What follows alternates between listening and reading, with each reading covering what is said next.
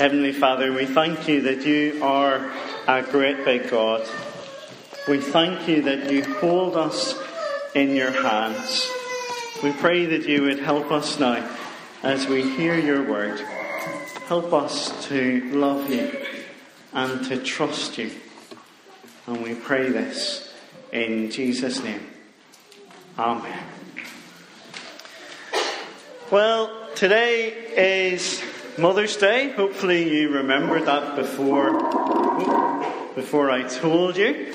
Um, it's the day when we thank God for our mums uh, and also uh, say thank you to our mums for all that they do for us. So, shout out some of the things that you might be thankful for that your mummies do for you. Yeah, Sam. Yep, she helps you. Yep, uh huh. What kinds of things might she do to help you? Can you think of any, Daniel? Help you with your homework. Hopefully, not doing it, Helen. Um, yep, what else, Suzanne? Makes dinner. Yep, keeps you alive, makes you dinner. Matthew? Helps you with the dishes. Yep, very good. Uh huh. Mummy does lots in that house. Um, anyone else? Something that Mummy does that they're very thankful for? Nobody else's mummy does anything. oh, Mark. Washes clothes, yep, uh huh. Keeps him looking nice, yep, Jack. Sorry? Plays football or takes you, brings you to football. Okay, very good. Lots and lots of things that. One more, Sam.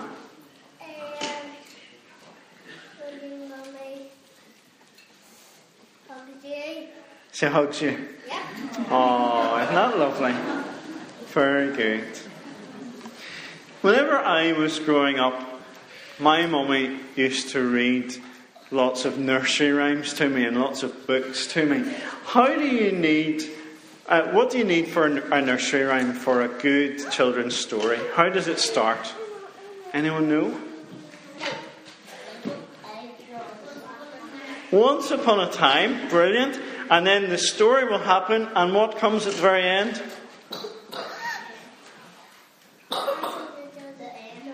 Well, just before the end. Happily ever after, and then the end. Very good. Once upon a time, and then uh, happily ever after. So my mum would read uh, Jack and the Beanstalk and uh, Goldilocks and the Three Bears and lots of other stories as well. There was always some point to the story. We cheered whenever the baddies got found out, whenever they got what was coming to them. And it was great to hear at the very end, and they all lived happily ever after. The danger was past, the hero had won, and all was well. This morning, our Bible reading sounds a little bit like one of those nursery rhymes that my mum used to read to me. It's the story of the fox and the hen. Okay? This morning's Bible reading is the story of the fox and the hen. Now, there is a nursery rhyme by that name, and the fox comes and tries to uh, capture the hen to eat it, but the hen manages to escape. It doesn't work out for him. But what we have today in our Bible reading uh, and on the sheet in front of you, uh, and it might be good to have that open, this isn't a made up story. This isn't a nursery rhyme. This is something that actually happened. If you were able to have a time machine, you could jump in it and go back to this day. These things really happened. Ever since January, we have been following Jesus as he journeys towards Jerusalem. Wonder have you ever been in a long car journey? You're going somewhere very, very far away, and there's always one question that you ask Are we there yet? Fantastic. Are we there yet? Every so often, you might see another signpost pointing to your destination, and you know that you're a little bit closer.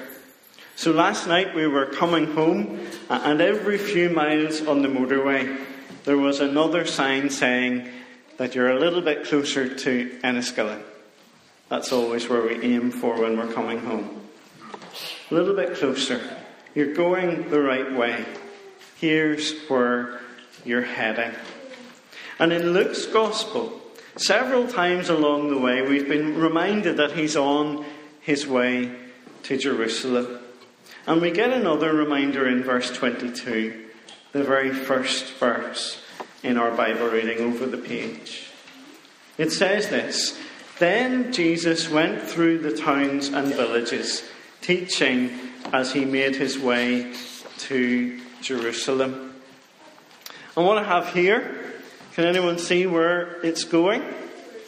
Jerusalem, yep. Did you read the Hebrew on the top line to get that? Maybe the choir can read the Arabic in the middle line. No? No. Good job the English is there then in the bottom, isn't it? So this is a signpost just outside Jerusalem. And if you saw this signpost, you would know you were on the right way. That you were going the right way to Jerusalem. And Jesus is on his way. It says, Then Jesus went through the towns and villages, teaching as he made his way to Jerusalem. So he's going, he's dead set, he's ready to go to Jerusalem. But have you ever been diverted? Have you ever seen one of these road signs? always a nightmare whenever you see one of these road signs because you don't know where you're going to end up. What does it say? Road closed. You can't get through. You have to try a different way. And that's what the Pharisees try to do to Jesus in verse 31 over the page. It says this At that time, some Pharisees came to Jesus and said to him, Leave this place and go somewhere else. Herod wants to kill you. Jesus is on the way to Jerusalem. He's on the road. He's set to go there. And they say, Oh, no, no, no, don't go there. Go anywhere else. Go somewhere far away because Herod is trying to kill you. They might think that they're helping Jesus by keeping him from danger. Perhaps they just don't want Jesus to go to Jerusalem at all. They're afraid of what will happen whenever he confronts them. And so they used Herod to try to scare Jesus away. But no matter what their reason, they're trying to stop Jesus from doing what he's meant to be doing. You see, Jesus won't be turned. Nothing will keep him from Jerusalem. Nothing will keep him from the cross. So, how did Jesus describe Herod? Look at verse 32. What does Jesus call Herod? Can anyone see?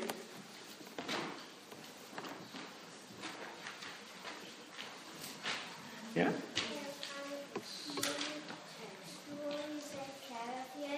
Uh huh. One takes care of you. What does Jesus call Herod? Verse 32. What does it say? Go tell that fox. Go tell that fox. Now, there's a picture of a fox on the service sheet. This is a better one. This is a scary one here. Isn't it? What does a fox like to do? Kill. Likes to kill. Likes to get chickens. And I don't mean KFC either. It likes them before KFC get to them, don't it? Doesn't it? Yeah. And rabbits too, yep. Fox likes eating lots of things, doesn't it? And Jesus calls Herod a fox. He says he's dangerous. He says he's cunning and tricky. He's trying to destroy Jesus. But you know what? That isn't going to stop Jesus from getting to Jerusalem. Jesus has work to do. Verse 32 Go tell that fox, I will drive out demons and heal people today and tomorrow, and on the third day I will reach my goal. In any case, I must keep going today and tomorrow and the next day, for surely no prophet can die outside Jerusalem. Jesus has work to do. He's keeping doing what he was doing, and he's going to finish all that he has to do. And yet, whenever Jesus mentions Jerusalem, it brings sorrow. It makes Jesus sad whenever he thinks of Jerusalem. Because this was God's city. This was the place where the temple stood. The place and the people who should have welcomed Jesus. These should be the people who say, Yes, Jesus, you are our Lord. And yet, look at what they do in verse 34. O Jerusalem, Jerusalem, you who kill the prophets and stone those sent to you. The people of God have turned away from God. They reject the messengers who have been sent to them. They have killed the prophets God had sent. And so Jesus describes himself in a most remarkable way. Now, Jesus talks about himself in lots of different ways in the Bible. Can you think of any of the ways that Jesus describes himself or calls himself? Like, I am the good shepherd. So Jesus describes himself as the good shepherd. Any other ways he describes himself? The light. Yep, he is the light of the world. Thank you, Rebecca. Anyone else? Maybe some of the adults can help. Some of the choir can help. Any of the ways Jesus describes himself? The bread of life. Brilliant. Yep. Any others? The door. Yeah, lots of ways. But here, in this passage, Jesus describes himself in a really interesting way. Look at verse 34. How does Jesus describe himself?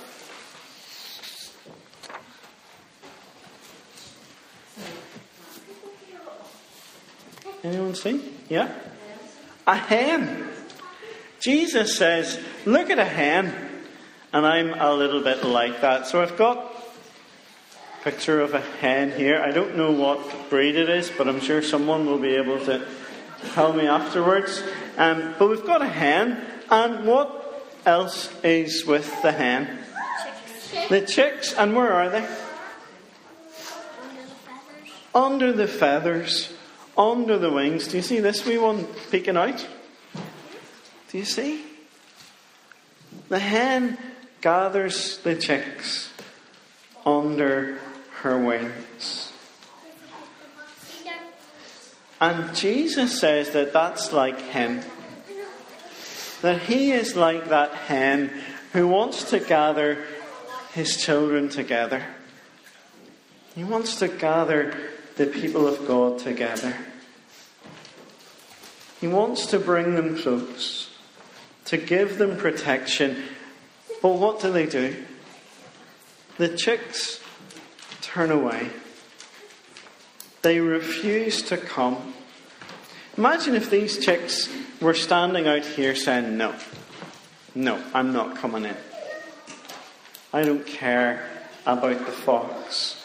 I don't want to come to you. And that's what the people of Jerusalem were doing. They turned their back on Jesus.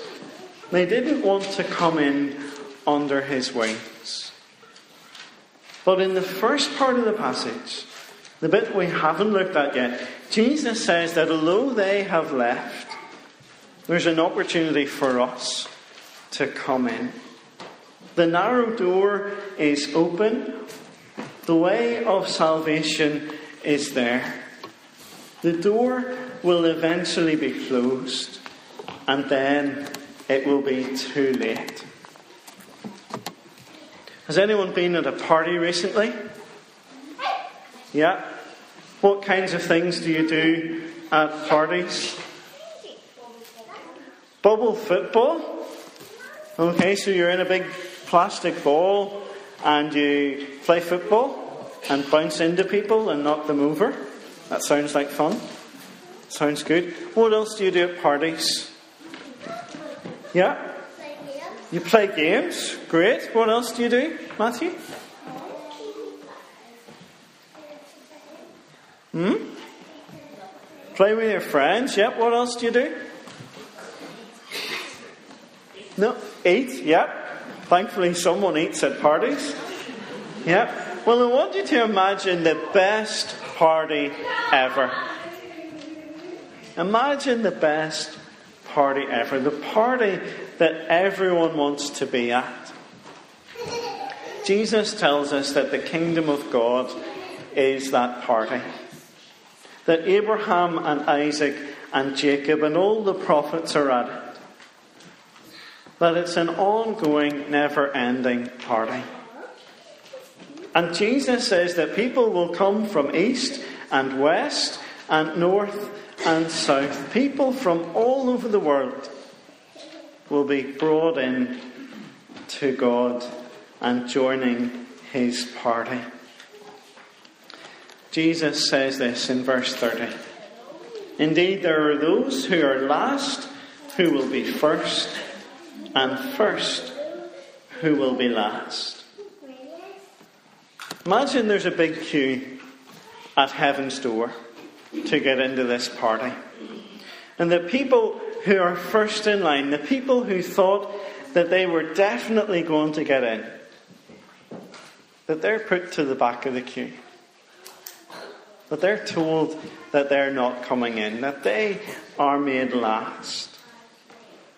And instead, the people who were at the back, the no hopers, the people nobody really wanted in the party, the people no one expected to get in, that they're brought from the back of the line and welcomed in.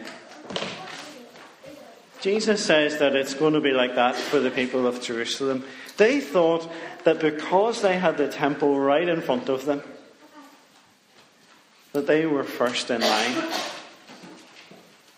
But they refuse to come to Jesus, and so they're put to the back of the queue.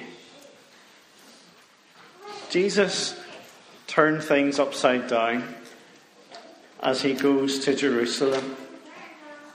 He was warned to get away, to go somewhere safe, because the fox is there to get him. And yet he chose to continue to go to Jerusalem, to die on the cross for us. He wanted to gather in his people, but they chose to turn away from him. And so he brings us in, people on the outside. He brings us in to eat with him and party with him in the kingdom of God, even though we were at the very back of the queue. The fox and the hen. Nothing will stop Jesus from saving us and from gathering us under his wings if we will only come to him. And how do nursery rhymes finish? What do we need at the very end of a good nursery rhyme? They lived happily ever after. As Jesus brings in the kingdom, as Jesus starts this everlasting party, we find the only real, true, and they all lived happily ever after. So, on this Mother's Day? Will you be gathered to the mother hen? Will you come to the Lord Jesus and find safety under his wings? Let's pray. Heavenly Father, we thank you that Jesus is like that mother hen, that he uh, will gather us under his wings, that we will find safety and salvation. Help us to come to him. Help us to trust in him. We pray this in Jesus' name. Amen.